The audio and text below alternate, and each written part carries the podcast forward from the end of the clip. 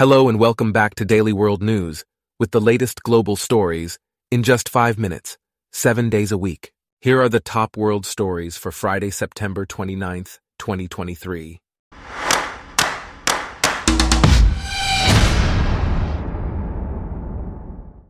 Today's episode is brought to you by Blogcast, your personalized audio feed, available on iPhone and Android.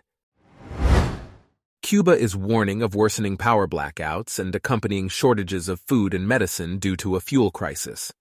The lack of fuel is causing restrictions on power usage at state run companies and other entities, leading to concerns about the availability of essential goods.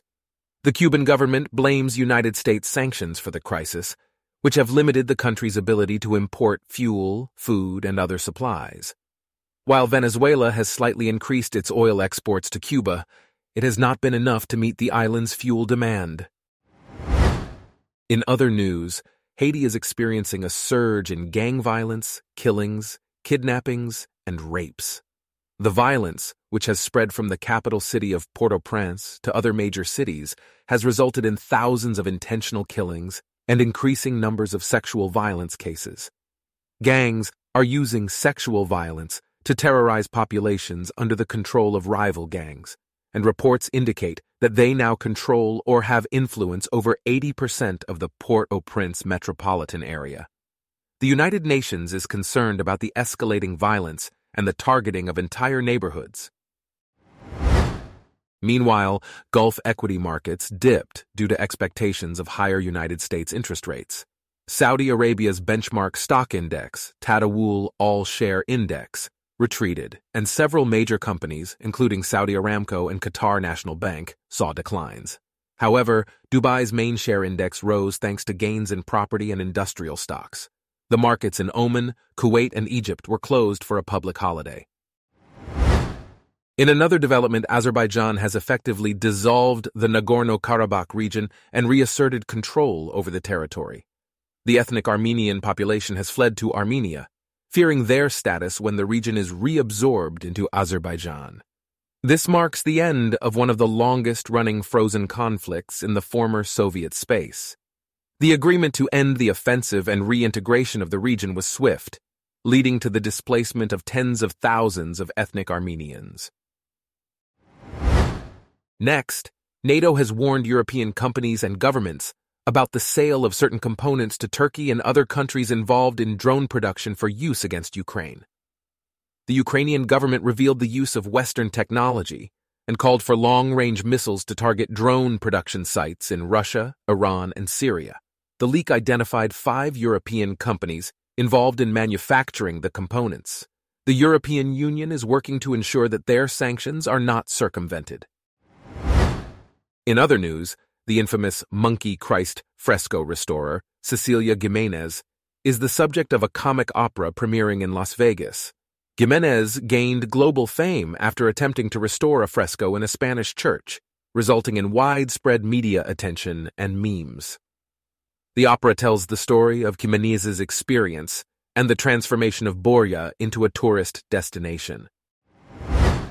Meanwhile, Chinese President Xi Jinping broke with convention by personally delivering a speech before the anniversary of modern China's founding. The speech, typically given by the premier, emphasized the need for unity and overcoming obstacles.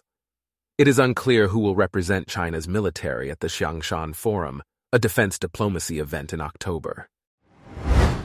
Also, Brazil's Amazon rainforest is experiencing a drought that is affecting local communities' access to food and water. Dropping water levels have caused rivers to fill with dead fish, and the volume of rainfall in the region is below average. Over 110,000 people have already been impacted, and calls for government support are increasing.